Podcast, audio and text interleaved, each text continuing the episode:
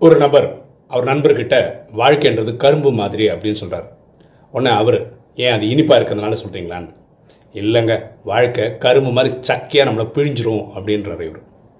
உண்மைதாங்க வாழ்க்கை கரும்பு மாதிரி தான் பாசிட்டிவாக பார்க்குறவங்களுக்கு இனிப்பாக இருக்கும் நெகட்டிவாக பார்க்குறவங்களுக்கு சக்கையாக பிழிஞ்சிட்டு நம்ம வாழ்க்கையை பாசிட்டிவாக பார்ப்போம் நம்ம வாழ்க்கை இனிப்பாக வச்சுப்போம். எண்ணம் போல் வாழ்வு.